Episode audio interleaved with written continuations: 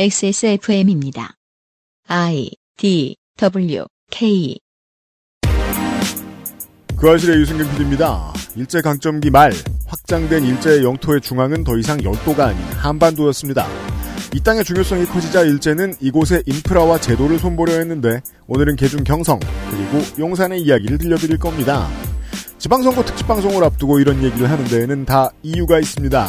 22년 4월 마지막 그것은 알기 싫답니다.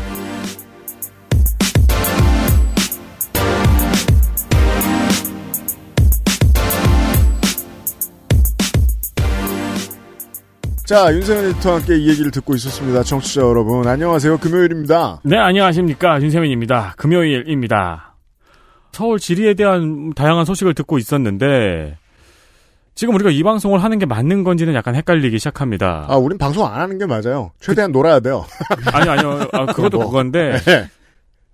급 온다 그러면, 음. 어떡하죠? 아, 일로 올까봐? 네. 뭐, 운명은 뭐 거스르기 힘들죠. 온대는데 어떡해.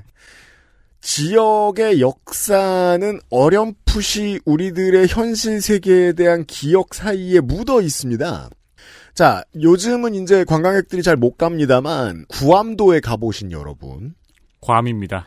구암도에 가서 사람들을 만나고 대화를 하고 사람들이 많은 곳에 있다 보면 얼핏 느껴지는 게 있습니다. 어? 이럴 것 같이 느껴지는 피부색이 아닌데 이 사람들 일본말을 잘한다. 음, 왜냐? 전쟁을 전후하여 일본 시민들이 대거 유입됐기 때문입니다.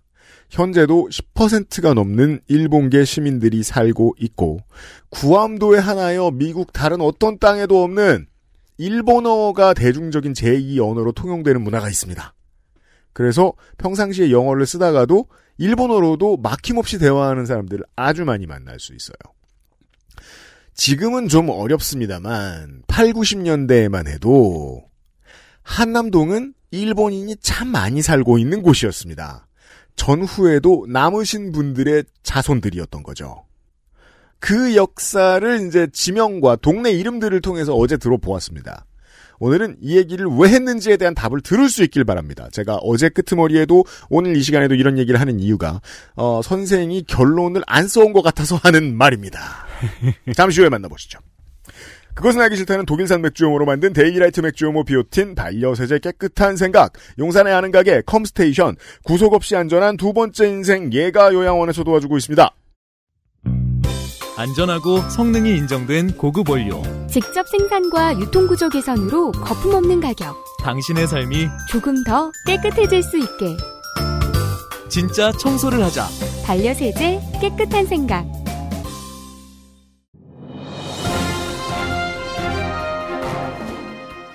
자, 전화 연결해 보겠습니다. 여보세요? 데일리라이트 맥주 효모 드셔보셨다고요? 네, 비슷한 다른 회사 제품도 먹어봤는데요. 분말이라 역하고 먹기가 많이 불편했거든요. 근데 데일리라이트 맥주 휴모는 알약이라 먹기도 편하고요. 냄새가 없어 그런지 애들도 잘 먹더라고요. 이거 먹고 나서 우리 남편은 글쎄 이마선을 따라서 참... 야야야, 끊어, 끊어. 야, 끊어. 아, 통화 연결이 고르지 못하네요. 들을 말씀은 아직 많이 남아 있는데 아쉽습니다. 말할 수 없는 고민 직접 확인해 보세요. 데일리라이트 맥주 효모. 그러다 사고라도 나면 누가 책임지죠? 움직이기 힘든 와상 어르신께 산책을 시켜드린다고 한 말에 돌아온 답변이었습니다. 안전과 재활, 엇갈린 두 가치를 고민하며 제가 꿈꾸는 요양을 현실에서 만들어가는 일. 예가 요양원이 그분들을 모시러 갑니다. 물리치료와 적극적 재활 프로그램, 편안한 잠자리와 영양 가득한 먹거리, 구속 없는 인간 중심의 휴머니튜드 케어. 두 번째 인생을 만나다. 경기도 양주 예가 요양원. 예가 요양원 어, 구인했습니다. 감사합니다.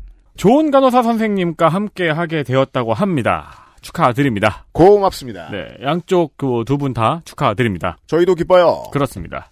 고퀄의 시설 관리, 높은 정보 공개 투명성, 고용이 곧 요양의 질이라는 사명 아래 열심히 운영 중입니다.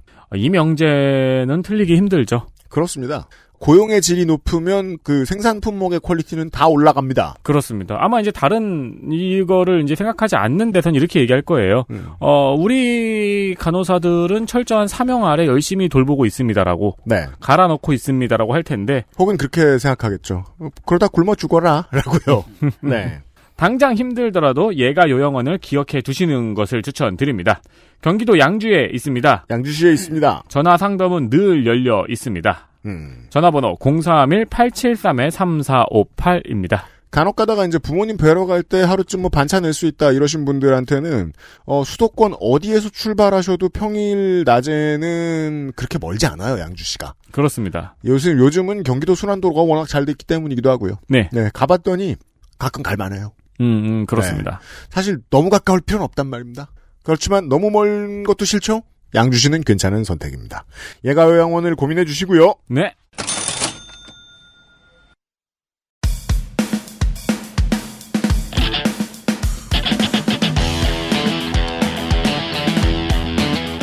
여러 가지 문제로의 다양한 접근. 이상 평론.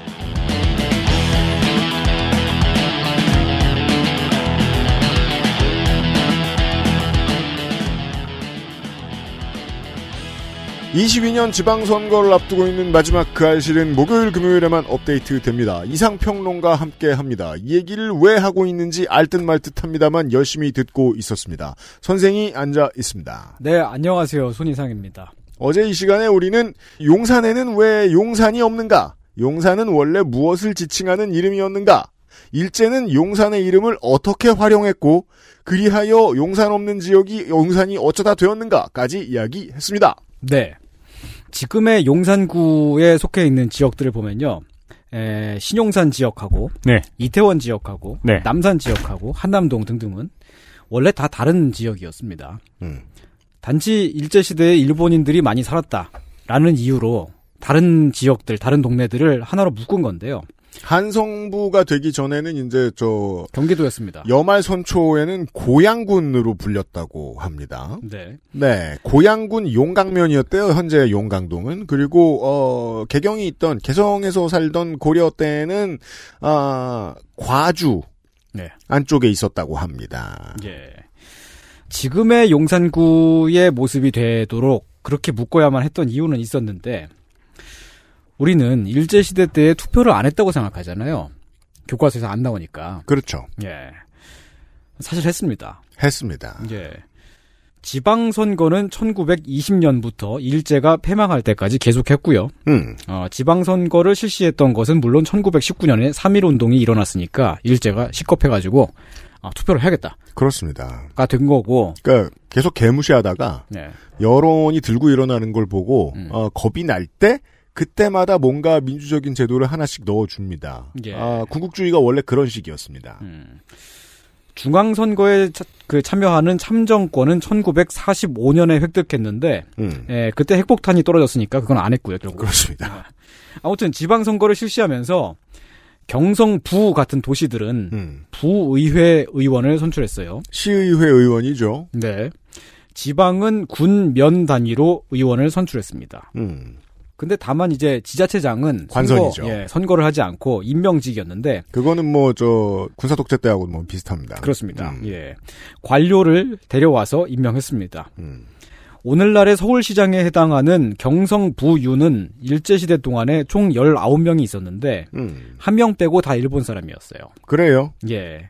조선인이 한 명 있었습니다. 음. 아, 만주에서 독립군을 잡던 김창영이라는 경찰 출신인데, 당연히 열심히 하던 부역자였겠죠. 예. 그리고 1945년 8월 15일에 임명이 됐습니다. 해방됐던 날이네요. 예. 마지막으로 임명하고 간 거예요. 아 순장조라고 하죠. 네, 그렇죠. 네. 그리고- 나서 김창영 씨는 해방 직후에 당연히 반민특위에 끌려가서 깜빵에 갔고요. 네. 아, 그런데 일본은 선거가 내각제잖아요. 음. 지방선거 제도도 마찬가지여서 그렇군요. 부유는 관료들의 책임자로서 그냥 시키는 일을 하는 사람이고 음. 어, 세금을 어디에 거둘까? 얼마나 거둘까? 어떤 사업에다가 돈을 쓸까? 등등. 그리고 이제 뭐 어떻게 어떤 자치 규약을 만, 만들 것인가? 등등은 모두 부의회가 결정을 했습니다. 그 3.1운동이라는 시민운동은 요런 결과를 얻어냈군요. 예. 음.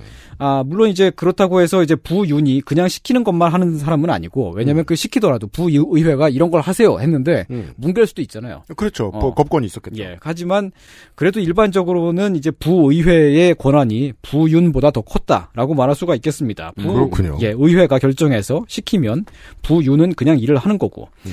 어, 따라서 일제시대의 지자체장들은 그냥 자기 임기 동안에 나쁜 일이 생기지만 않, 않기를 바라는 그런 빌빌대는 사람에 불과했고 관선 지자체장이라는 게 보통 그렇죠. 보통 그렇습니다. 네. 실제 권한은 지방 의회에 다 쏠려 있었습니다. 음. 근데 의회 의원을 많이 뽑지도 않았었어요. 의원 수가 적은 건 나쁩니다, 보통. 네.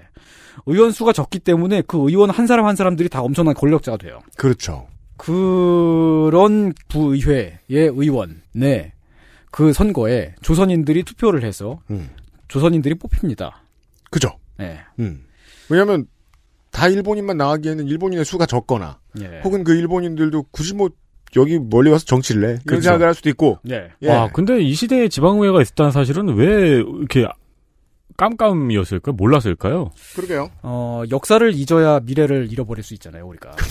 아니, 이런 거는 교과서에서 가르칠만 하지 않을까요? 아, 그러게. 이게 교과서에 왜 안 나오는지 모르겠네. 언젠가는 얘기하겠죠. 그 음. 비슷한 이제 가치관의 문제로 혼란을 겪고 있는 게 적산가옥 보존 문제잖아요. 예. 음. 이게 없애고 싶어 하는 사람들의 정서도 이해는 되거든요. 그렇죠. 음. 저, 저도 굉장히 공감을 합니다. 이 정서는 언젠간 바꿔줘야 되거든요. 네. 예. 음. 음. 1920년부터 조선인이 투표해서 조선인을 뽑게 된 조선 지방제도. 음. 실제로 조선인들이 많이 뽑혔었습니다. 네. 그 중에는 3.1 운동에 가담했다가 콩밥을 먹었던 사람조차도 당선이 됐어요. 아, 운동권이? 예, 운동권이. 네. 임흥순이라는 사람인데, 음. 3.1 운동 때 깜빵 다녀왔고요. 음. 경성부 의원이 됐다가 해방이 났잖아요. 아, 이게 저 2000년대로 말할 것 같으면은 386이군요, 386. 그렇죠. 그 아. 녹화됐던 민주화 운동 유공자. 예, 그랬는데 해방이 되고 나서 반민특위에 끌려가서 또 깜빵에 갑니다. 아, 그렇죠. 경선 부의원이 됐으니까요. 그러니까 친일 친일파인 거야. 아니, 경성 부의원이 되어서 예. 독립에 힘쓰는 활동을 해도 일단 반미특위가 깜빵으로 보내는 걸까요? 야, 뭐 일단 그렇습니다. 그 이제 행정 절차를 주먹국으로 하다 보면 네. 되게 억울한 사람들이 있을 수 있죠. 뭐 그럴 수도 있겠죠. 뭐 야, 이게 두 번 억울하네요. 음. 어, 네. 그러니까요. 근데 출소 후에 다시 이제 선거에 또 나와서 음. 출마해서 대한민국의 국회의원이 됐어요. 음. 근데 그 됐는데 야당이었으니까. 야당이죠. 그러면 이승만이 족칩니다. 그렇죠. 공산당 누명을 쓰고 또 끌려가서 깜빵에 또 갔어요. 아, 이런 게 어딨어! 그 당시에 국제 공산당 사건이라고 있었어요. 그게 이제 그 이제 6.25 전쟁 날 때쯤이니까 와. 야당 이게 의원들을 한꺼번에 다 엮어가지고 다 줄줄 잡아놓은 거예요. 그냥. 그 조선팔도의 20세기에 가장 억울한 사람인데요. 어, 그러니까요. 그러니까 이 사람이 이제 세 번째로 깜빵에 가고 나서 출소를 또 해- 하고 나서 아 진짜 이- 이제 이래서는 안 되겠다 싶어서 그럴 때는 이승만한테 자유당에 갑자기 가입을 하고 이제 턴일 하죠. 이승만의 꼬봉이 됩니다. 그러니까 이해 가능. 예 그렇게 해서 이제 서울시장이 됐는데 김문수화. 예 서울시장이 되어서 진짜 예, 이해 삽가능. 네, 진짜.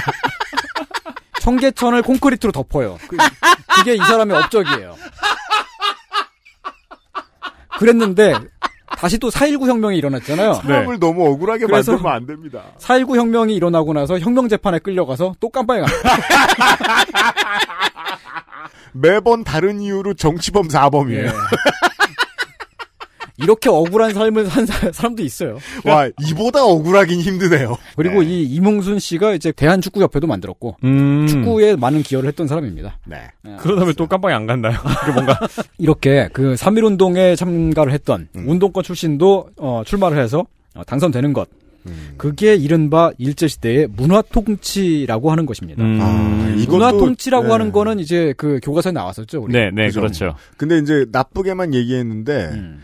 독립운동의 결과물의 음. 일환으로도 볼 수 있군요. 그러니까 네. 우리가 배운 거는 이제 옛날에 강경했던 통치를 조금 접고 음. 대신 문화를 말살하는 방향으로 통치를 했다. 슬슬 그 구슬- 정도만 가르쳤어요. 구슬리면서 이렇게만 가르쳤지 이렇게 의회가 있었다는 얘기는 처음 듣네요. 예, 참정권 운동이라는 것도 있었습니다. 지금은 참정권 운동을 주도했던 사람들은 웬만하면 친일파처럼 이렇게 보는 그런 시각이 음, 되어 있는데 음. 뭐 독립운동이랑 다른 갈래로 어쨌든 음. 조선인들의 자치를 확대하려고 했던 권리를 확대하려고 했던 그런 운동들도 많이 있었습니다. 의미가 있었네요. 예. 음. 그, 예. 그 이후에 있었던 논쟁하고도 비슷하네요. 저 안으로 들어가서 싸워라. 그 음. 안으로 들어가서 왜 한통속이 되느냐. 밖에서 싸워라의 논쟁. 예. 음. 음. 네. 그 중에서 한쪽은 이제 밀려난 거죠. 음. 자, 근데 이제 이 일제시대 문화통치 기간 중에도 우리 역사상 가장 비호감 캐릭터가 아직 살아 있었습니다. 음. 이완용 후작이죠. 네. 아, 부정선거 의혹을 많이 받았어요. 아, 그래요? 예. 음. 1923년도에는 직접 투표를 안 하고 대리 투표를 한 혐의를 받기도 했는데 푸틴화. 예, 그 시위대가 몰려와서 항의를 했고요. 오만 가지 음. 일들이 있었습니다. 아, 그랬군요. 예, 23년이면은 이제 그 선거를 실시한 지 얼마 안 됐을 때니까. 네. 그 당시에는 이제 그 남자만 투표를 할 수 있었거든요. 음, 그랬죠. 예, 그 근데 이제 그 남편들이 어 밖에 일을 하러 가고 음. 뭐 바쁘니까 음. 그냥 가족 중에 누군가가 그 이제 신분증을 들고 가가지고 대리 투표를 하려고 그랬다가 어 그러면 안 됩니다 하고서 현장에서 그 투표권을 취소당한다거나 음. 그런 사람들이 되게 많았었어요. 그렇군요. 근데 그 사람들이 보기에 이완용 저 새끼는 그냥 남들 시켜가지고 투표하는데 음. 왜 나한테만 지랄이야 이래가지고 시위가 일어난 거예요. 음. 몰려와서. 음. 어, 그 이완용이 실제로 그 선거 부정을, 어, 일으켰는지, 어, 심각한 부정을 일으켰는지, 아니면 그냥 의혹뿐이었던 것인지를 지금 와서는 알 수가 없습니다. 수사 안 했군요. 예, 별로 조사 안 하고 유야무야 넘어갔거든요. 음. 다만 선거 결과에 대해 광범위한 대중의 불만이 있었다는 것은 사실입니다. 그것이 공화정으로 가는 길이죠. 예. 네. 선거가 끝나면 다들 불만 투성입니다. 예. 그렇지만 요는 이것입니다. 음. 선거를 하긴 했다, 일제 시대에도. 선거를 쟁취했다. 예. 조선인 도 당선이 되긴 됐다. 많이 음. 되었다, 심지어. 그러게요. 그러니까 만약에 음. 정말 조금만 문을 열어주고 싶었으면 음. 조선에서 태어난 사람은 후보 등록 못하도록 얼마든지 법을 만들 수 있었을 텐데 그러지 않았다는 거 아닙니까? 네. 네. 그런데 선거가 깨끗하지는 않았다. 그것이 아, 공화정으로 가는 길이죠. 예. 네. 가- 뭐 각종 부정선거 의혹이 불거지기도 하고 음. 온갖 꼼수와 방해가 있었다. 아, 그래서 사실 그 당시에 조선인들 사이에선 이 선거를 큰 의미로 받아들이지 않았을 수도 있겠네요. 음, 예. 그리고 유권자의 인구 자체가 그렇게 많지도 않았었습니다. 네. 그러니까 뭐 그거 어차피 눈 가리고 아웅이고 다 지네끼리 하 짜고 치는 건데라는 음, 인식으로 받아들일 수도 있겠네요. 그리고 예. 이제 이런 메트로의 힘이 어, 거대 연담 도시에 한번 퍼지면 음. 전국에 빠르게 퍼질 수 있다는 건데 그때는 그러지도 못했을 뿐더러 통신도 옛날식이고 네. 게다가 이 경기 지역의 인구가 적어요. 음. 음. 예. 거기 있는 사람들 복작복작한다고 예. 큰 영향력을 미치지도 못한단 말입니다. 음. 음.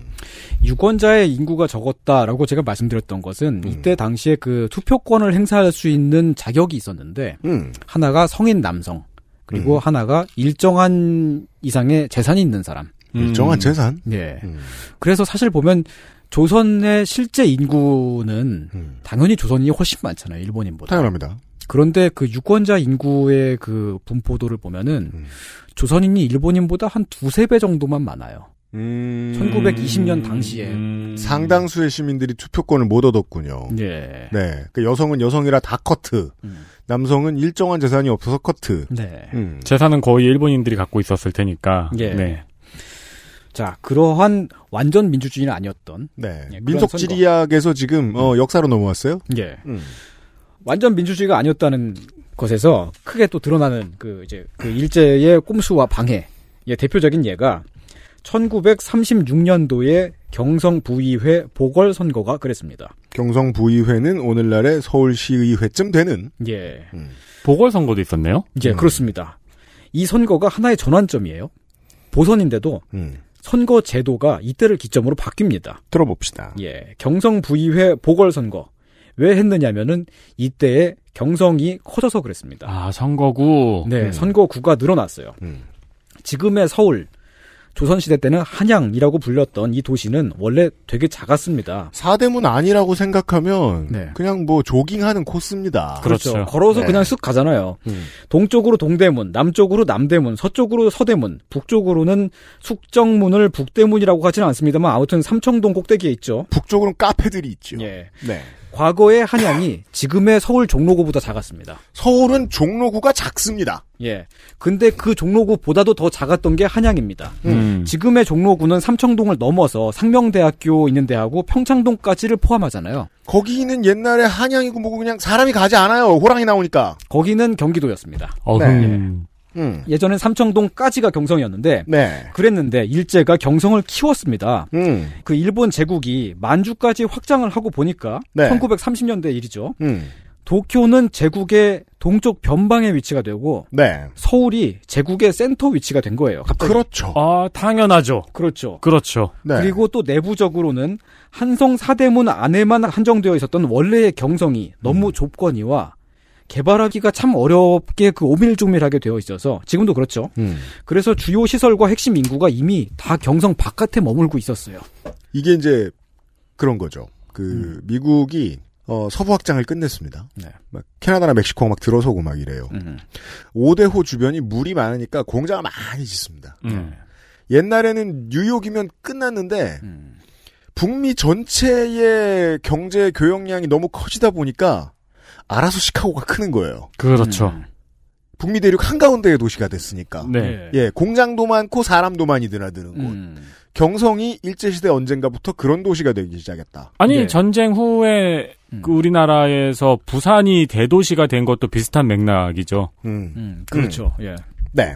그래서 그 경성 한성 사대문 안쪽에는 음. 그냥 뭐 옛날 왕궁 정도 있고 음. 별거 없는데 네. 뭐 이미 뭐 대학들도 다 경성의 바깥에 있고 음. 병원들 큰 병원이나 뭐 학교 다 음. 바깥에 있고 음. 군부대도 바깥에 있고 주요 시설들이 다 바, 바, 밖에 있잖아요. 그죠. 그동안 그렇게 만들어 놨죠. 예. 근데 이름도 없다 보니까 용산이라고 갖다 붙였고 용산도 음, 없는 곳에. 음.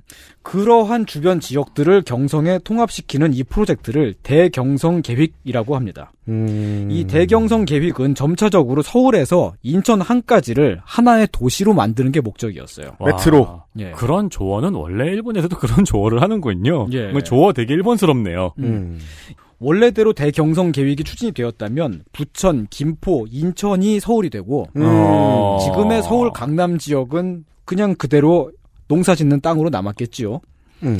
대경성 계획의 1단계를 1936년도에 실행을 했습니다. 와, 이 소식을 듣고 있는 유면상 PD님이 땅을 치고 있겠네요. 왜요? 왜요? 강남은 강남이 됐고 부천이 서울이 됐잖아요. 아. 원래 아. 유면상 PD가 이제 아이들이 커나가는 동안 점점 역사 윤리 의식이 사라지고 저 투자 가치 위주로 생각을 하게 돼가지고 요새. 네네, 그러니까. 그랬으면 지금 내 집 값이!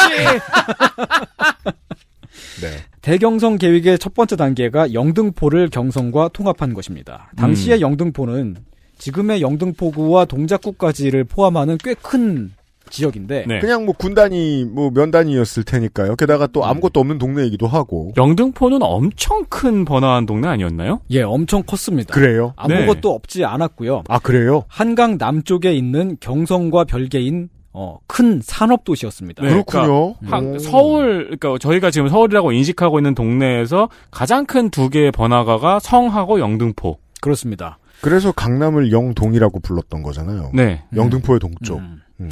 아, 지금도 영등포에 가면은 공장들이 많이 있잖아요. 물레동. 예, 물레동에 특히. 그 물레동에 가면은 뭐 지금은 다 갤러리나 그 수제 맥주집이 되어 있습니다만 음. 거기가 원래는 다 미쓰비시 의 공장이었습니다. 음. 그래서 거기 뭐 마을 이름도 미쓰비시 마을이 아직 남아 있어요. 음. 그 영등포가 이제 그 조선의 이제 생산 산업들을 막 많이 하- 하던 지역이었고 그래서 그렇군요. 철물 거리가 네, 되어 있는 거군요. 그렇죠.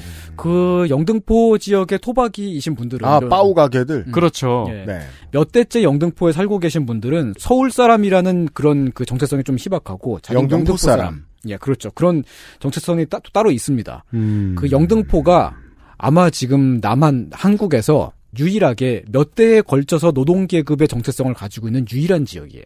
아 영국처럼. 예. 음. 일제 시대부터 지금까지 계속 공장이 많이 있는 음. 그런 지역인데 음. 이 영등포를 경성에 붙이면서 영등포와 경성의 중간 지역이 있잖아요. 네. 거기가 바로 지금의 용산구와 중구죠. 음.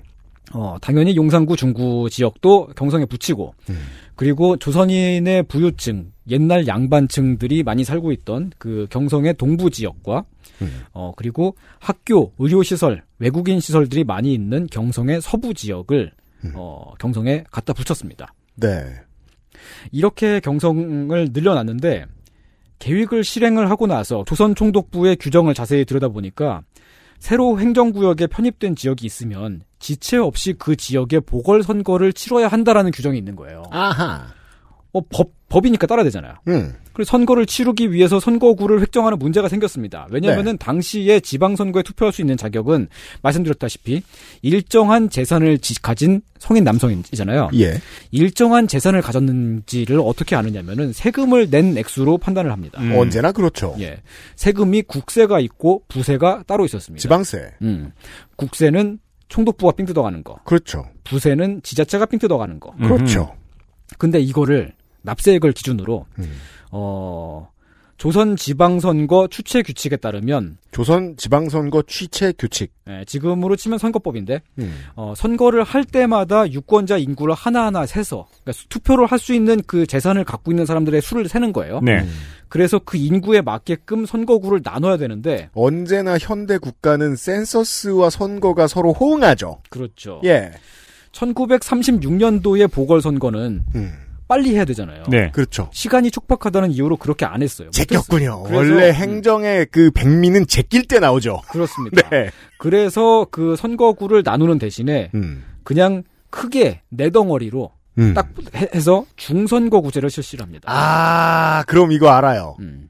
어, 신경성 가불병정. 예. 이렇게 가른 거죠, 그냥. 그렇습니다. 그리고 중선거구제면은 그러니까 한 2, 3등까지 뽑았겠네요. 그렇죠. 아. 3등까지 뽑았습니다. 그러니까 센서스 맞출 시간이 없으니까 중선거구제를 부득이하게 넣었군요. 그렇습니다. 근데 저- 그 앞에 내용을 모르고 얼른 상상을 해보면 그럼 조선인이 꽤 당선이 됐겠네요. 라고 생각을 할 수도 있지만 또 한편으로 보면 조선인들은 조선인 후보에게 당연히 몰빵을 하잖아요. 음. 네. 그러면 2등, 3등은 적게 표를 얻더라도 일본인이 당선될 수 있는 아 역으로 그렇게 되는군요. 예. 유권자는 어쨌든 조선인이 많으니까. 예, 그런 오. 제도가 되는 것이지요. 이게 재밌는 게 음. 일본이 그 시료 지배하면서 일본식 선거구제를 집어넣으니까 예. 일본 정치처럼 되네요. 그렇게 되죠. 그러니까 영 뽑아주고 싶지 않은 사람도 당선이 되잖아요. 일본의 중선거구제에서는. 예, 일본의 중선거구제가 뭐 지금 최근에서야 조금씩 그 이제 고쳐나가고 있긴 합니다만은 대대적으로 그러니까 평생을 대물림 대물림 또 대물림하는 음. 일도 별로 안 하고 그냥 파벌의 한가운데 있는 정치인들이 평생 당선되는 이유잖아요. 중선거구제가. 그렇죠. 2등, 3등만 해도 되니까. 음. 그냥 출마하면 당선이 되는 사람들이 있어요. 그렇죠. 음. 자, 선거구를 경성 36년도에 나누었습니다. 새로 만들어진 선거구가 영등포는 영등포니까 영등포가 음. 있고요. 그리고 지금의 서대문구와 마포구 일대를 크게 묶어서 경성 서부. 신경성 갑. 그렇죠. 신경성 서부. 이쪽의 서부 쪽은 음. 뭐 원래 서울이 아니었었잖아요. 네. 서울이 아니었거니와 과거 조선시대 때 신분제가 있었을 때는 음. 애호계를 기준으로 해서 서울 서대문을 기준으로 해서 이쪽 서쪽에 살고 있었던 사람들의 신분이 낮았어요. 음. 그래서 말투나 억양이나 그런 게 서울 사투리하고 되게 달라요. 음. 마포구, 서대문구 그리고 이제 이쪽에 원래 살던 사람들이 은평구로 또 많이 이주를 했기 때문에 음, 음. 네. 그 사투리가 서울 사투리하고 다릅니다. 실제로 언어 문화를 가르는 되게 중요한 기준이 중세에는 성이었다고 하죠. 네. 성벽을 놓고 못 만나는 사람들이 되게 많았기 때문에 음. 성벽 안쪽과 성벽 바깥쪽의 언어가 많이 달랐다고들 해요. 예. 이 서울 사- 서쪽의 사투리 쪽에서는 음, 양반이라고 하는 단어가 음. 욕이에요. 그래요. 아니 이 양반이 이, 런 이, 이런 억양이 음. 이게 그 서울 서쪽의 억양입니다. 아. 이 서울 안쪽 그 살, 살고 있는 사람들은 이런 말투를 쓰지 않습니다. 그럼 1920년대 팟캐스트에서는 누가 양반 이런 삑 처리해주고 네. 네. 약간 욕처럼 썼, 썼던 그런 유일한 지역이죠. 음. 거기가 이제 경성에 붙게 되는데 네. 어, 신분이 낮은 사람들이 주로 살고 있었던 곳이었기 때문에 구한말에 구빈원, 고아원, 병원, 어, 그리고 이제 뭐 서양인들이 지은 뭐 각종 신식 시설들이 들어갑니다. 음. 그게 뭐 지금까지도 이제 연세대, 이화여대 아, 등등으로 네, 남은 그렇죠. 거죠. 아. 어, 그리고 이제 그 서울의 경성의 동부 쪽이 이제 그 동대문구, 지금의 동대문구와 성동구, 그리고 성북구의 일부 등등을 묶어서 음. 경성 동부로 만들었는데, 네. 어, 이쪽도 역시 말투가 다릅니다. 음. 아, 안성기 씨가 경성 동부의 말투를 쓰고, 쓰고 있는데, 아 그래요. 예, 그 정관장 광고 나올 때 보면, 음, 증관장이라고 발음하거든요. 아, 그, 동쪽과 서쪽의 사투리가 다릅니다. 서쪽은 이제 그, 저기, 이제 신구 선생의 말투. 경력 좀 긴 배우들의 말투를 들어보면 예. 어, 저 딕션은 너무 특이해서 저 사람의 것으로 기억하는데 네. 실제로는 동네 말투. 네. 어, 서울에서 그 지역에 따라서 말투가 되게 많이 다릅니다. 억양도 네. 다르고. 그렇습니다. 예. 어, 저한테는 서울 서쪽에 사투리가 일부 남아 있는데 저는 그걸 되게 자, 자랑스럽게 여기고 있어요. 좋은 일이에요. 예. 그리고 이제 서부와 동부 말고 음. 이제 용산구와 중구를 묶어서 경성 중부 선거구를 36년에 만들지요. 신경성 평. 네. 네. 자, 이제 여기서 이 긴 이야기를 수습을 하게 됩니다. 보죠. XSFM입니다.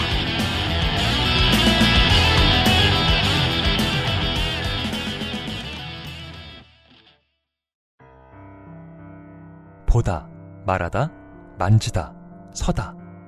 모두에게 허락된 일도 어렵고 간절한 분들이 있습니다. 예가 요양원이 그분들을 모시러 갑니다. 두 번째 인생을 만나다. 양주 예가 요양원. 주로 어떤 업무를 하십니까? 쓰시는 소프트웨어는 무엇입니까? 컴스테이션에 알려주십시오. 주식회사 컴스테이션.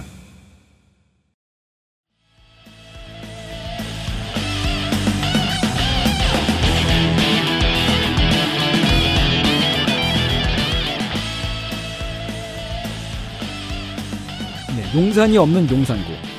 용산역을 지으면서 신용산이라는 동네가 새로 생겼지만 아, 이거 저기 홍철 없는 홍철 팀이구나. 그렇죠. 네. 역사적으로나 행정구역상으로나 같은 지역이 아니었던 여러 동네가 하나의 구가 되어 있는 지금 이렇게 그렇죠. 되어 있는 이유는 어 과거에 이제 용산구 지금의 용산구가 만들어진 이유 때문인데 음. 1936년 경성 보궐선거 때 경성 중부 선거구를 하나로 묶었기 때문입니다. 아. 기준은 최대한 일본인들이 많이 사는 지역.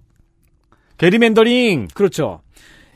이 이렇게 해- 해놓으면은 서쪽으로는 신용산과 모토마치, 북쪽으로는 남산을 지나서 지금 서울의 중구에 해당하는 명동, 충무로, 북창동, 남창동, 동쪽으로는 이태원, 보광동, 한남동 이렇게 된 게 이 지역에서 일본인들을 당선시키려고 그런 거지요. 일본인 쪽수가 많은 동네니까. 네. 이때 처음 실시한 중선거구 제도라고 하는 것은 1등 한 명만 뽑는 게 아니라 2등, 3등도 뽑는 제도입니다. 음. 경성 서부, 영등포 포, 그리고 경성 동부는 3등까지 뽑았어요. 네. 경성 중부는 6등까지 뽑습니다. 이유는 아, 몰라요. 그냥 그러면 출마 이퀄 당선이잖아요. 그렇죠. 아, 그러면 서른 명이 나와. 아니, 아니, 서른, 서른 명안 나왔어요. 이 경성 그래요? 중부에, 그렇지, 그렇지. 경성 중부의 출마자가 11명인가 그랬었어요. 지금, 지금 정확히 기억이 안 나는데 11명인가 여섯 명을 뽑았다고. 네. 출마하면 50% 이상의 확률로 당선이 됩니다. 그때는 저 인구 몇 명 뭐 최소 지역구 설정 그런 법도 없었나 보네요. 혹은 음. 저 엉성하게 돼 있었거나. 예. 중부만 왜 6명을 뽑았느냐? 명부는 유권자 인구가 더 많다는 거였는데 제대로 조사하지는 않았잖아요. 조사 그 건너뛰었잖아요. 예, 그, 그러니까 실제 이유는 당연히 일본인의 밀집 지역이었기 때문에 그랬던 것입니다. 몰아주고 싶어서 몰아준 거죠. 그렇지요.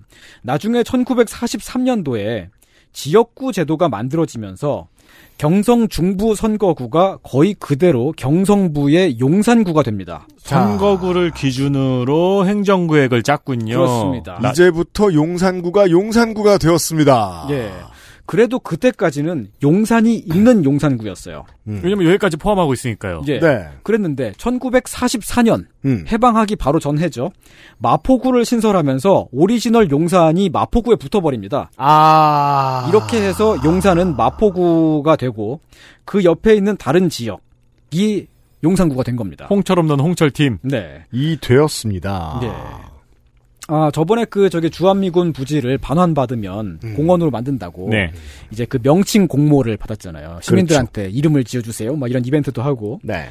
그 이제 용산구 쪽에 살고 계신 지역사 연구자분들이랑 음. 시민단체들이 이, 이 지역의 원래 이름이 둔지니까 둔지. 예, 둔지 공원으로 짓자라는 의견을 냈는데 다 씹고 용산 공원으로 확정을 했습니다. 음. 그럴 거면 도대체 공모를 왜 받은 건지 모르겠어요. 음. 둔지라고 지어놨어도 예. 아파트 주민들이 아마 뒤집었겠죠. 음. 자, 1936년도에 보궐선거, 경성부 보궐선거.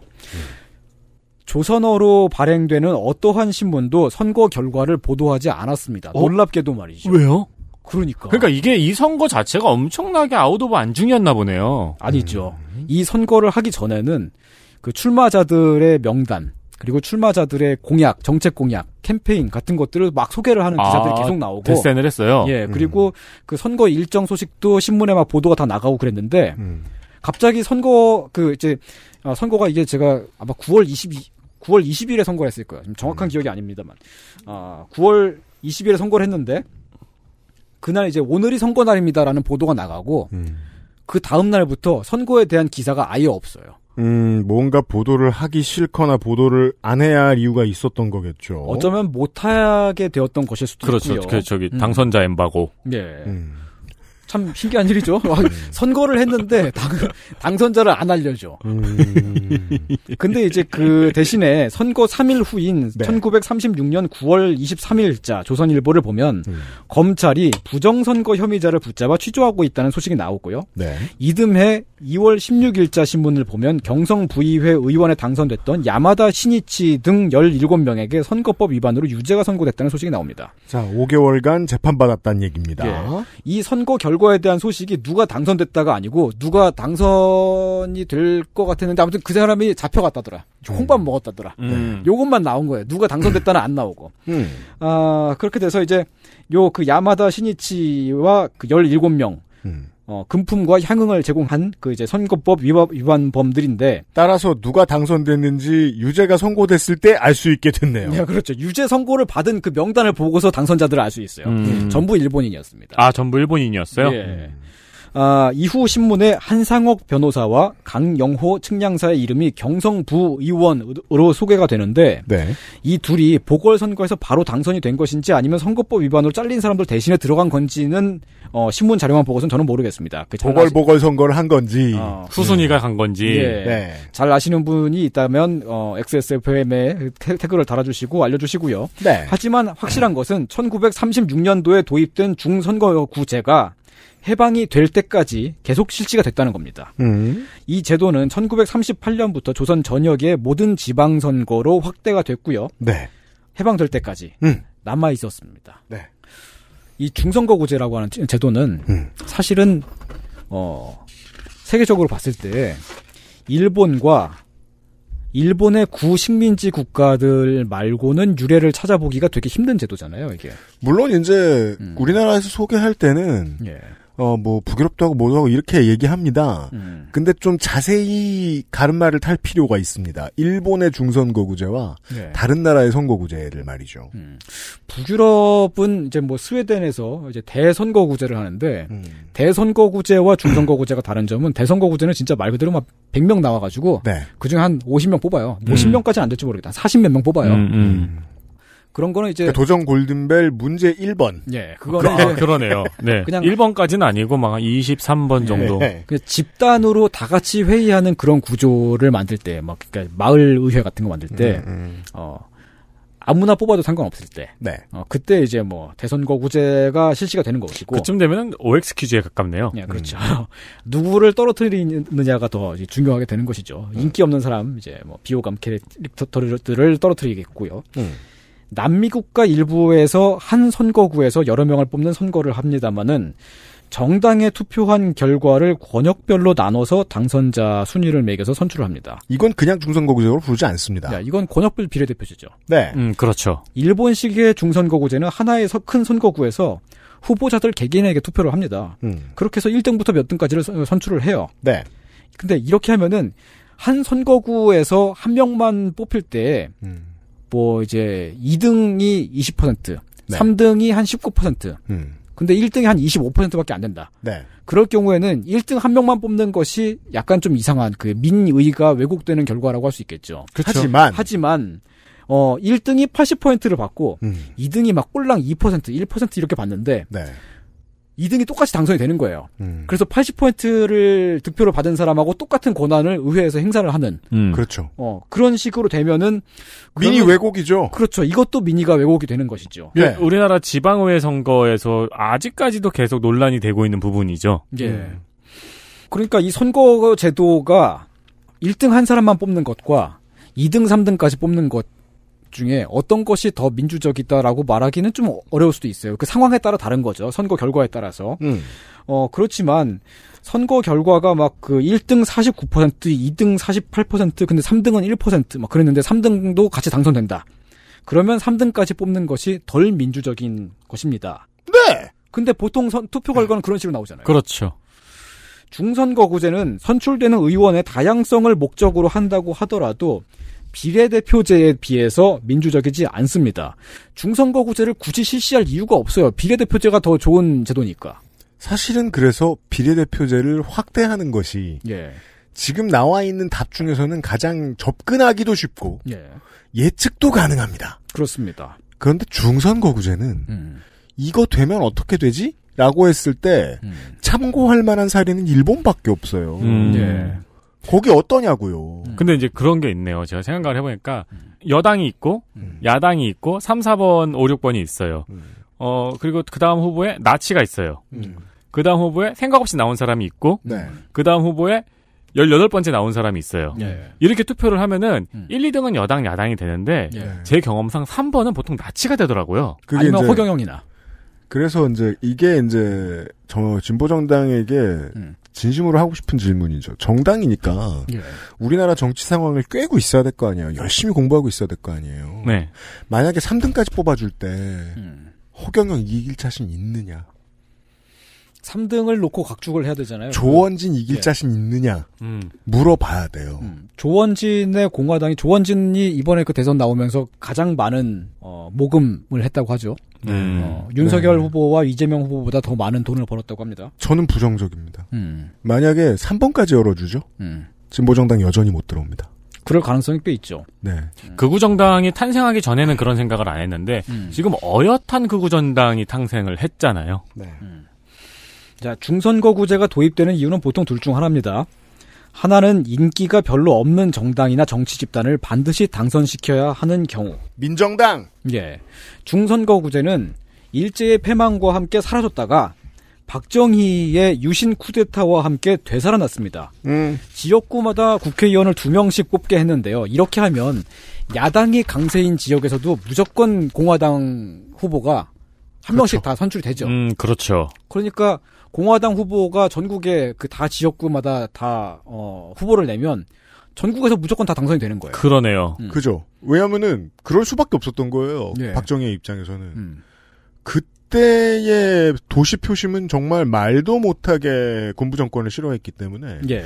대구든 부산이든 광주든 다 한 명만 뽑으면 다 민주당 돼요. 네. 예. 그리고 국회에서 이제 국회의원의 3분의 1은 박정희가 직접 임명을 또 했어요. 그때. 그렇죠. 바로 박정희 몫이었죠. 그렇죠. 네, 유, 유, 그러니까 유정인가? 뭐, 음, 예, 그 유신 정우회. 네. 어. 그러니까 뭐 선거를 어떻게 하든지 간에 무조건 여당이 원내 과반 다수당이 되는 거죠. 3분의 1을 무조건 차지를 하는. 저는 싱가폴이 박정희의 모델을 정말 많이 참고했다고 생각합니다. 아, 그렇죠. 싱가포르의 선거 제도도 이제 그 이 모양이 꼴입니다. 문제인데, 네. 네.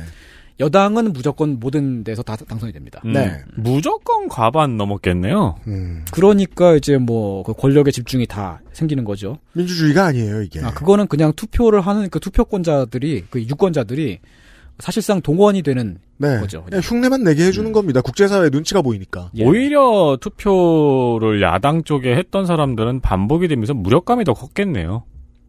음. 그럼요. 네. 그렇죠. 예. 네. 그러면 선생이 말한 대로 투표는 허리허식이 되죠. 네. 예. 중선거구제는 민주화가 되면서 다시 사라졌습니다. 음. 그랬다가 2006년도에 지역의회 선거에 한해서만 부활을 했습니다. 왜냐하면 행정력이 너무 많이 들어간다. 예. 중요하지 않은데라고 생각해서. 예. 지역구를 자잘하게 쪼개기가 어렵다는 이유였습니다. 음. 국회의원 선거구는 그래도 국회의원 수에 맞춰서 이제 선거구가 딱딱딱 되는데 네. 지역의회 선거를 하면은 진짜 막 동단위, 음. 거리 하나 단위까지 다, 다 쪼개야 되고 네. 또 특히 뭐 서울 같은 경우는 서울에서 이제 아파트 단지가 큰 아파트 단지는 새로 들어오면 예. 지역구가 바뀌어야 돼요. 바뀌기도 할 뿐더러 그 아파트 단지 하나가 음. 한 선거구가 되죠. 네. 지역에 있는 다른 그냥 하나의 막 면 리급보다 더 커요. 아파트 인구가. 하나가 고등학교 하나 채우듯이. 예. 네. 지금 뭐 지금 공사가 중단된 그 둔촌주공이라든가 그렇죠. 그쵸. 송파 쪽에 있는 또 그 이름을 까먹었네요. 지금 아시아 최대 단지. 예. 그 거기는 어마어마한 지역구가 되는 거예요. 그렇죠. 예. 그 아파트 단지 하나를 가지고서도 또 쪼개들 수도 있어요. 음. 그럴 수도 있겠죠. 인구가 많으면. 네. 그러니까 그게 어려우니까 그냥 중선거구제를 해서 이제 그 선거구를 잘게 잘게 쪼개진 않고 약간 약간 쪼개서 거기서 2등까지 뽑자. 네. 라고 한 것입니다. 그렇게 해서 이제 선출된 1등과 2등은 어 득표율에 상관없이 네. 어, 의회에서 같은 권한을 가집니다. 1등이 80%를 득표하고 2등이 한 5%를 득표했더라도 둘다 당선이 됩니다. 네. 그게 1등과 2등이 지역에 따라서 순위가 바뀔 수는 있어도 각각 어느 당의 후보가 당, 당선되리라는 것은 이미 사실상 확정이 되어 있죠. 음흠. 우린 다 그 결과를 알고 있어요. 네. 이것을 3등, 4등까지 늘려서 뽑자는 주장을 최근에 진보 진영에서 하고 있는데 그렇습니다. 왜 비례대표제 확대가 아니라 중선거구제 확대가 진보의 주장이 된 건지 모르겠어요. 1940년대의 룸팬들이 봤을 때는 전혀 예상할 수 없던 미래입니다. 어, 그니까. 일제가 편의상 예. 그리고 유신의 친구들이 편의상 쓰던 제도를 왜 진보 정당이 주장하게 됐을까? 그러게. 옛날 하면은 옛날에는 지역을 그러니까 이제 2010, 2006년부터 탄핵 전까지 선거 결과를 보면은 통합진보당이 나온 이후로 예. 보통 3등은 통합진보당이 아니면 정의당이 하는 경우가 많았거든요. 네. 네. 그때는 이 탄핵 이전에 뭐 어엿한 극우정당, 전국 단위 극우정당이 나오지를 않았었으니까. 그리고 허경영도 지금처럼 성장하지를 않았었고. 그렇죠. 음, 지금은 허경영당은 선거하면 전국의 후보를 다 낼 수 있는데. 그 능력은 이미 지난 총선 때부터 확인했습니다. 예. 정의당도 지선은 사실 뭐가 뭔지 몰라서 이번에 쉬어가는 걸로 보이는데, 아, 언젠가는 이 기 세대로라면 지선에도 후보 나올 겁니다. 그렇죠. 정의당이 전국에 후보를 낼 수 있는 능력이 될지 모르겠어요. 점점 더 그 능력이 사라지고 있죠. 바로 지난번 지선에서 그 소동이 있었죠. 서울의회에서 중선거구제를 합의를 했다가 그땐 자유한국당이었죠. 네. 자유한국당하고 민주당의 의석이 많았으니까 음. 소선거구제로 날치기를 했다 해서 맞습니다. 그 당시에 바른정당과 정의당이 의장석을 점거하는 등의 소동이 있었죠. 서울시의회에서 그런 난, 그러니까 다툼이 있었는데요. 예. 여전히 질문은 똑같은 거예요.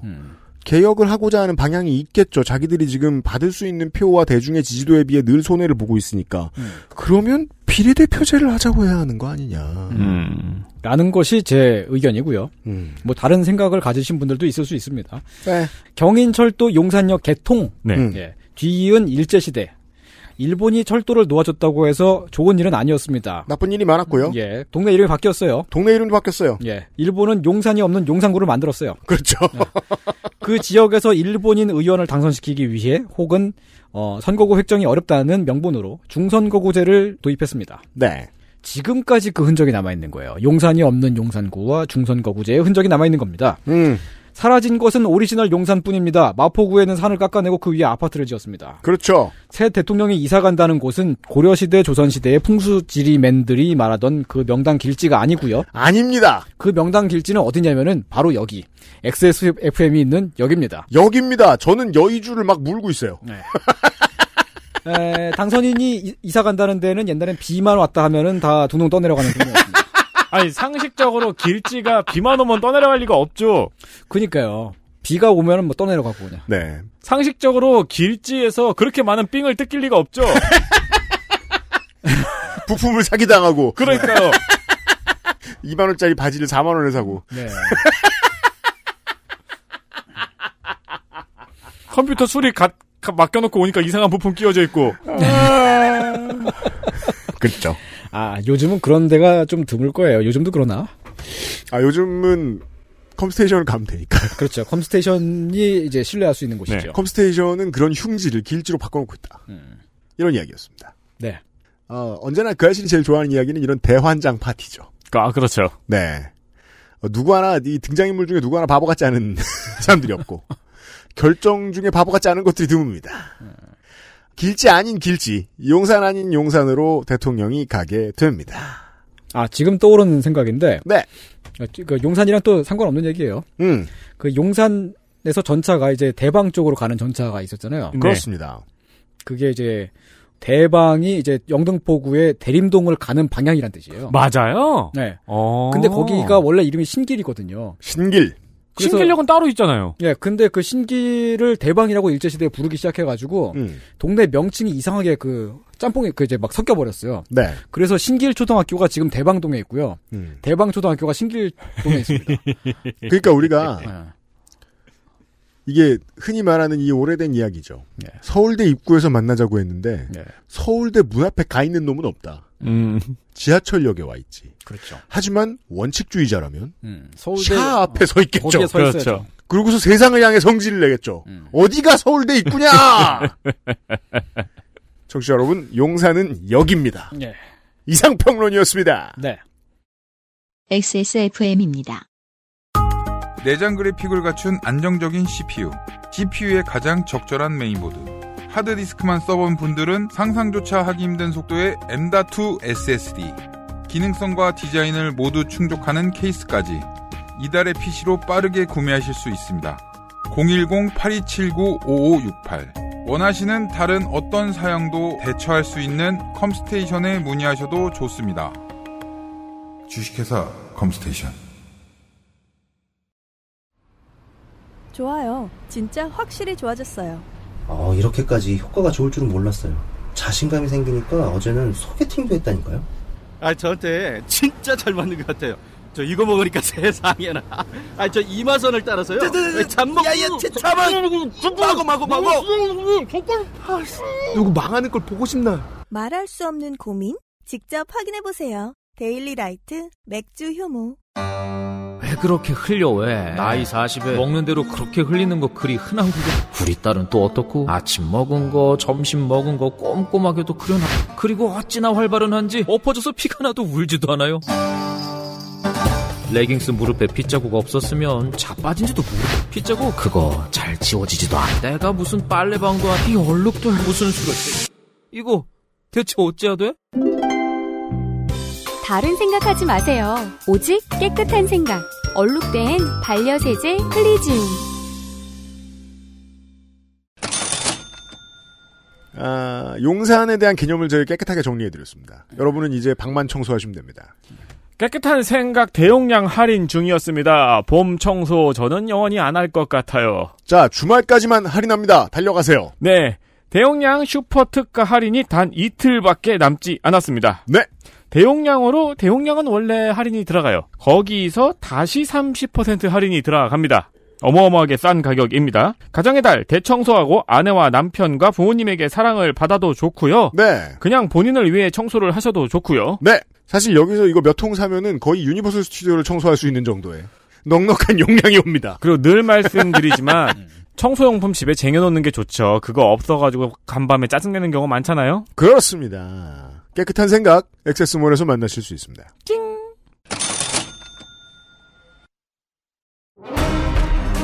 아스트랄 뉴스 기록실 뉴스 아카이브 4월 마지막 주의 뉴스 아카이브 아, 작년 얘기 두 개를 에디터가 준비해왔습니다. 네, 작년 4월 25일입니다.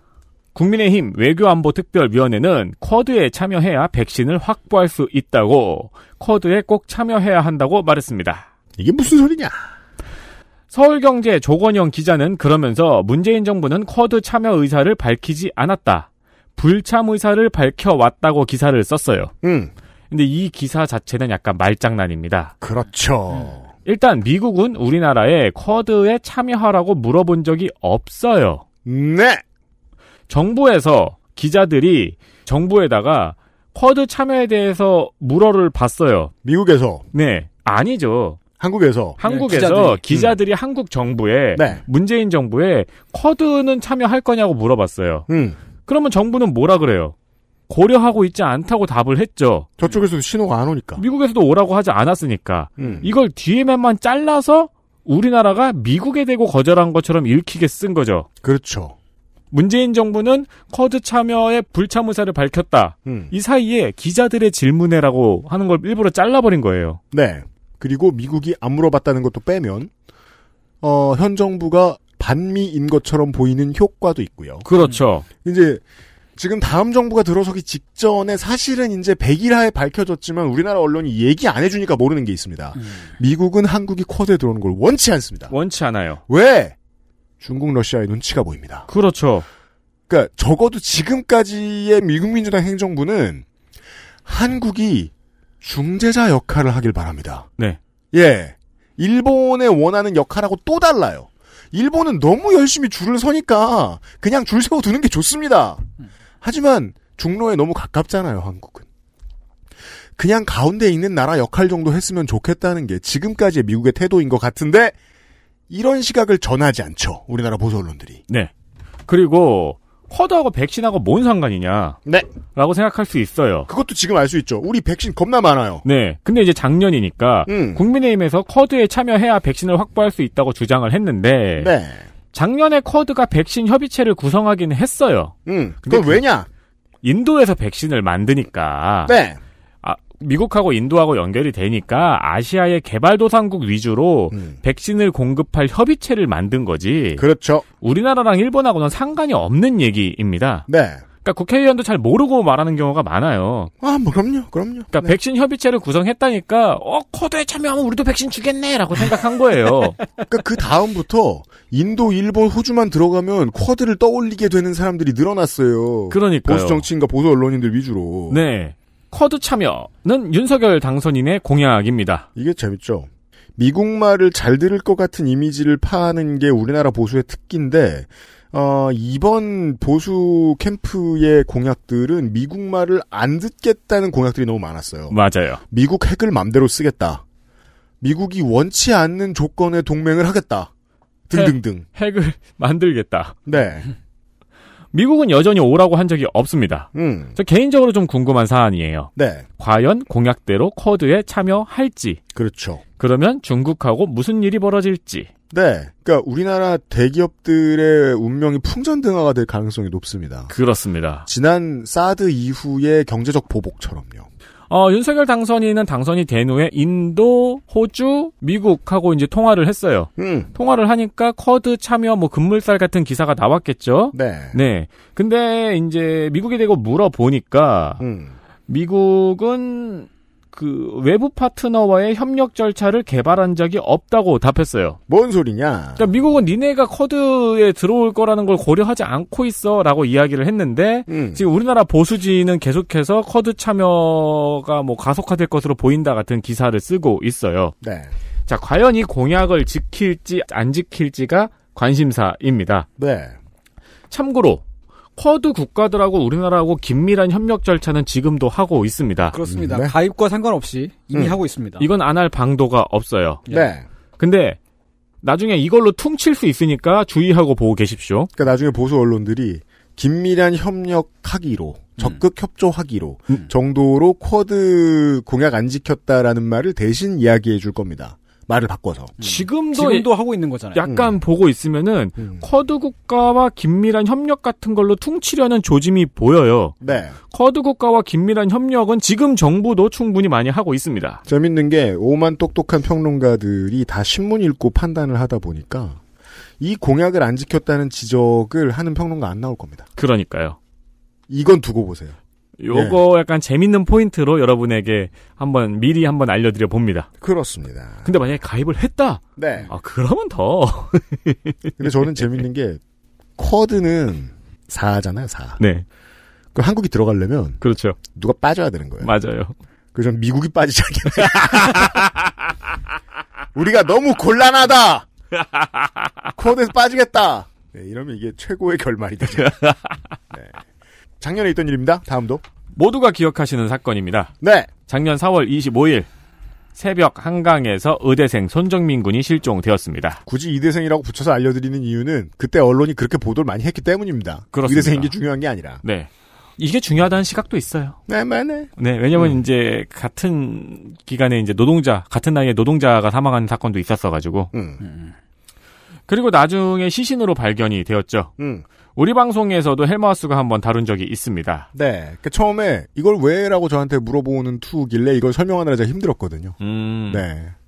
실종 사망 사건에 다소 석연찮은 부분들이 있었고 음. 이 부분들이 다양한 방면으로 증폭이 되어서 국가적인 관심을 불러일으킨 걸 다들 기억하실 겁니다. 나쁘게 표현하면 어, 국민들의 소일거리가 되어줬습니다. 맞습니다.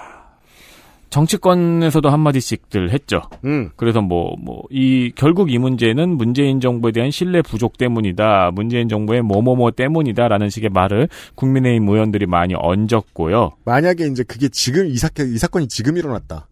그러면 이건 검찰만 수사할 수 있다라는 식으로 말하는 평론가들이 우후죽순처럼 나왔을 겁니다. 그렇죠. 이거 그리고 실제로 어떻게 이은혜랑 검찰 개혁을 엮습니까?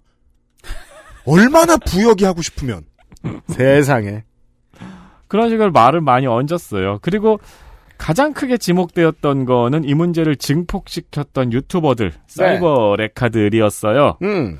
이런저런 억측, 조악한 증거들, 심지어는 CCTV 장면을 조작했었죠. 그렇죠. 네. CCTV 장면도 조작해서 자극적인 썸네일로 조회수를 빨았습니다. 네. 문제는 언론도 그걸 받았어요. 자, 어, 헬마우스 코너에서 자세히 다뤄드렸죠? 결국 유튜브에서 이 사이버레카 장사로 제일 많이 꿀빤 건 다 메이저 언론사였다. 그렇습니다. 네. 온라인 이슈를 전하는 수준의 언론이 아니고 엉뚱한 소리를 하는 유튜버의 말을 그대로 기사에 싣는 수준까지 떨어진 거죠. 그렇습니다. 그러니까 그 짐 실으려고 사이버레카들이 independent 사이버레카들이 막 달려가고 있어요.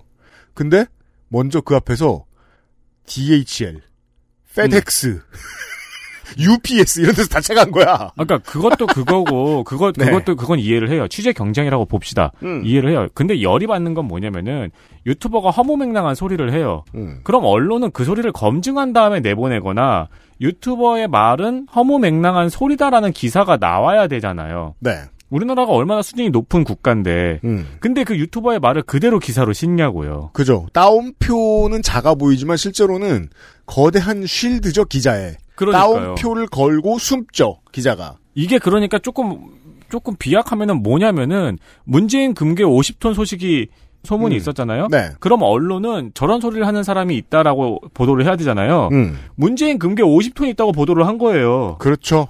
따옴표 넣고. 네. 예, 뭐 예전에 비슷한 사례로 이제 이희호 여사 닥터 드레와 뭐 그- 그런 있었죠. 꼭 떠올려도 그런 아니 그 민주화를 이끄신 이희호 여사인데 닥터 드레하고 결혼을 한다. 뭐 이런 소리 하고 있어요. 닥터 드레는 별로 민주적인 사람은 아닌 것으로. 아, 뭐 아니 뭐 닥터 드레가 뭐 의사도 아닌 것으로. 뭐 나쁘다는 건 아닙니다만은 하여간 뭐 그런 소식 그냥 소문들이 비트와 비츠를 만드는 사람이죠. 예. 네. 심지어 커뮤니티에서 애니메이션 주인공과 버튜버의 이름을 써서 외국 학자의 발언이라고 가짜로 쓴 글이 있었죠. 네. 커뮤니티에 내가 그 글을 올리니까 기자가 그걸 그대로 퍼가서 기사로 올린 일도 있었죠. 음. 작년에 한강 의대생 살인 사건에 대해서 우리가 다룬 내용입니다. 네. 대 유튜브 시대의 단면을 그대로 보여준 사건이고 네. 저는 밖에서 이거를 크게 세 가지로 봐요. 아, 네. 하나는- 관련된 이런 상징적 사건. 네. 하나는 조두순 출소. 그렇죠. 그리고 펜벤다졸 소동. 음. 또 하나가 이 한강 의대생 사망 사건이었습니다. 네. 이때 영상 올리고 커뮤니티에 댓글 다신 분들은 실제로 그 의심받던 친구분들에게 사과했는지 모르겠네요. 그래서 이제 이걸 너무 궁금해 하는데 한국인들은 말한 사람한테 책임 묻는 걸 아직까지 되게 두려워해요. 네. 게다가 이게 인간의 본능이기도 합니다. 말을 같이 하는 사람한테 너 왜말 같이 했냐라고 지적하면 그는 복수예요. 음. 왜냐하면 소인배니까. 그리고 기자들끼리도 악의적인 기사를 쓰는 사람이 얼마나 소인배인지 대충 알아요. 음. 그래서 책임질한 말 못해요. 그가 영원히 괴롭힐까봐. 그래서 이런 실험을 잘 못합니다. 그것이 알고 싶다 팀이 한번 실험한 적 있죠. 어, 그쵸. 악플 달았던 시민들을 찾아갑니다. 네. 정말 음성 변조를 해도 순진한 말투가 나옵니다. 기억 안 나는데요? 음.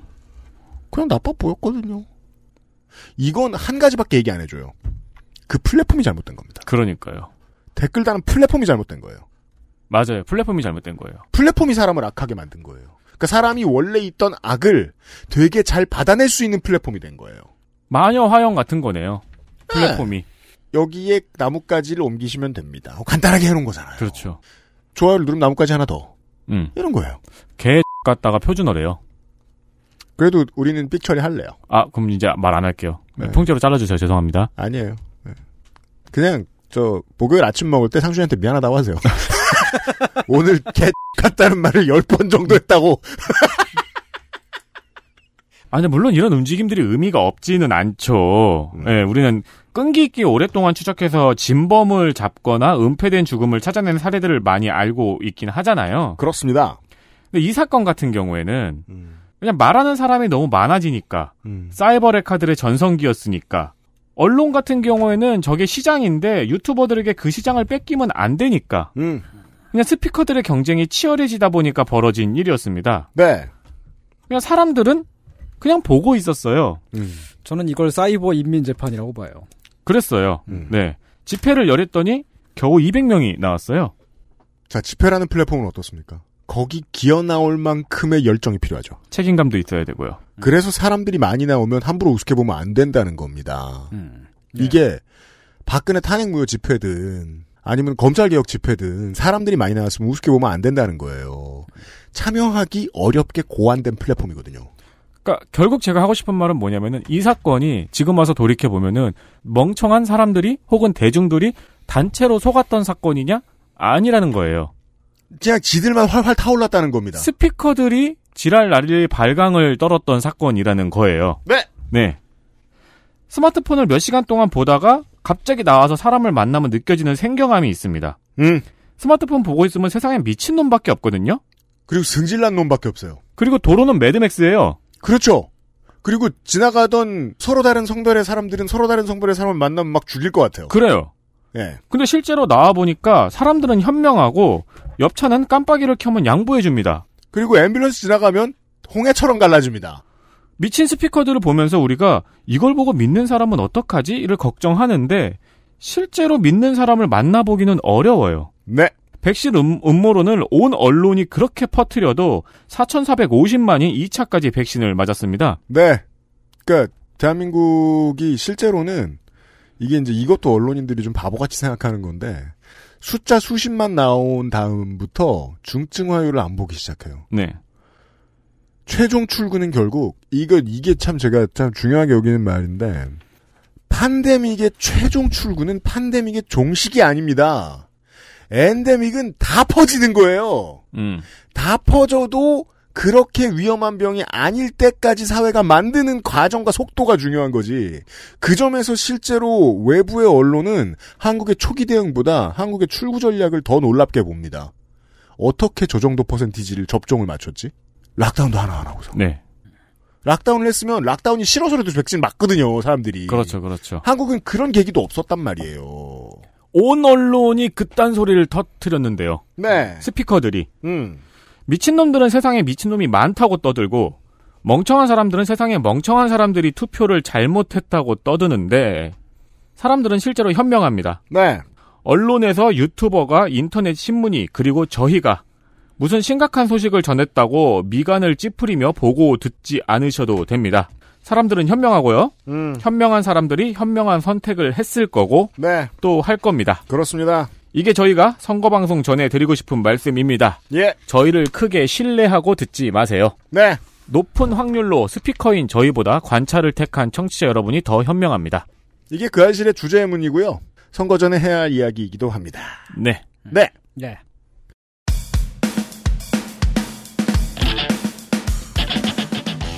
선거 전 그것은 알기 싫다 마무리하도록 하겠습니다.